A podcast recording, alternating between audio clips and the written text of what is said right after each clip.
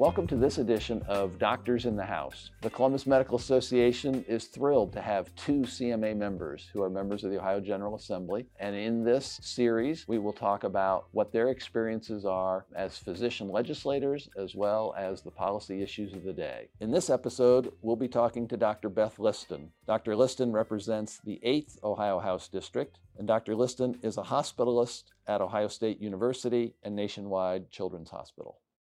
Dr. Liston, thank you for your time today. In a minute, we'll get to legislative activity and maybe particularly the state budget, which seems to be dominating in the news. But before we do that, could you just talk to your physician colleagues for a second about how does it work for you to be a legislator, spend significant time at the state house, do activities in your district, and still practice medicine and have a personal life on top of that?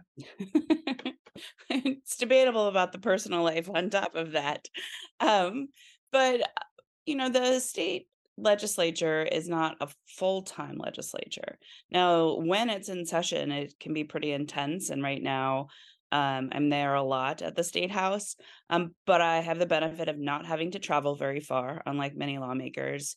And I have the privilege of being very flexible with my clinical time. So while we're in session, I try to minimize my clinical time and I do shifts. And then when we're not in session, there'll be several months at a time where there's much less going on at the state house and I can schedule more of my medical time in those blocks. So I have a fair bit of flexibility and there's just a lot of variability to my schedule. It changes all of the time. Well, on behalf of your colleagues, thank you for figuring that out. Let's shift gears to talk a little bit about what's going on at the State House. And for anybody who follows the general news, they know that this is budget season and you serve on the Finance Committee and are also on the Health and Human Services Subcommittee. So I wondered if you could just talk a little bit about the process related to the state budget. How's your experience been so far with this process and where do you see it going in general? So it's been pretty intense. The Health and Human Services Subcommittee, which is where I'm focused and where I'm the ranking member, we do a pretty large portion of the budget. So, you know, tens of billions of dollars that are focused on health and human services come through this subcommittee, which means that we hear from every state agency generally that has anything to do with health. And then we have the opportunity to meet with other groups that may be asking for additional requests because they see a need in the community and they feel like they can meet that need. So there's a lot to learn because most people, and myself included, don't know all the intricacies of every state agency. And there's a lot then to balance to try to really figure out how do we allocate this, you know, large sum of funds over the next 2 years in a way that advances the health for people in the state. And that's my focus, certainly, but the subcommittee's focus as well. It's a lot of meetings. I'll just sum that up. Dr. Liston, could you give us an example of an issue where you and your colleagues on the committee are wrestling with the need versus the resources that are available to address that need? I think that the biggest need that we've been hearing about in HHS has been provider rates. And I'm sure that there's many listening to this podcast that have struggled with being able to take care of Medicaid patients. So we're trying to figure out ways to be able to make sure that healthcare providers can really take care of patients and maintain that caring focus while not cutting from other needed programs you know, across the state budget. So there's a lot of balance there. And I think that it really would directly impact most of us in medicine, what the decisions end up being for funding for all of those important healthcare providers.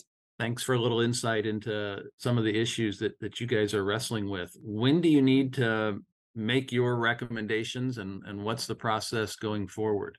We have until about the beginning of April to make some of these decisions on the House side, although there'll be clearly discussions afterwards working with the Senate to come up with the final bill.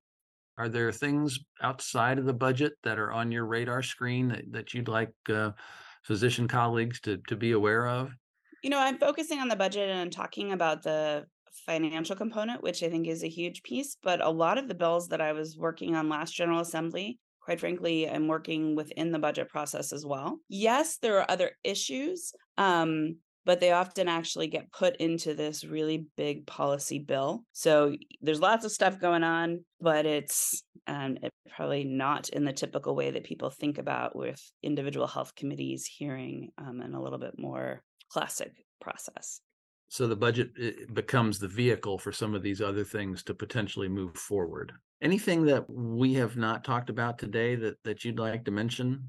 Yeah, so I would say that in the background, there are definitely pretty controversial bills related to health that are being introduced and discussed, although we haven't really had hearings on those. So things related to the care of transgender children or different legislation about abortion. Those are bills that are in the process and probably will move a little bit more after the budget's done, and we can talk about them as that evolves. Thank you for your time. Thanks for your continued work, and we look forward to talking to you next month. Thanks, Malcolm. I look forward to it as well. Doctors in the House is a podcast produced by the Columbus Medical Association. You can stay up to date on our advocacy efforts at columbusmedicalassociation.org/advocacy.